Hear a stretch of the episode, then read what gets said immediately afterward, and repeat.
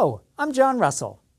In a recent video, I mentioned the idea that you can improve your confidence in your speaking by training like an athlete.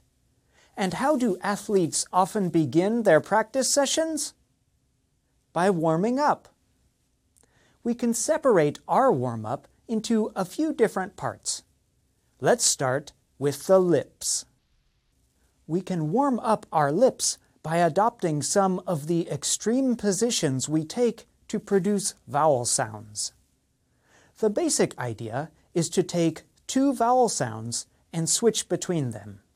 We make vowel sounds where corners of the lips go through their widest range of motion, as far out as they can go, as close together as they can go. Here is one example. E, E. When I make this vowel sound, notice how the corners of my lips are very far apart. E, E.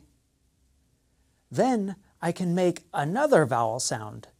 Notice how the corners of my lips are close. Ooh, ooh. Then I switch back and forth. E, ooh.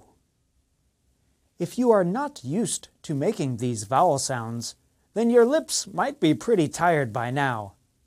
But if not, you can always do a little more. Just don't do too much.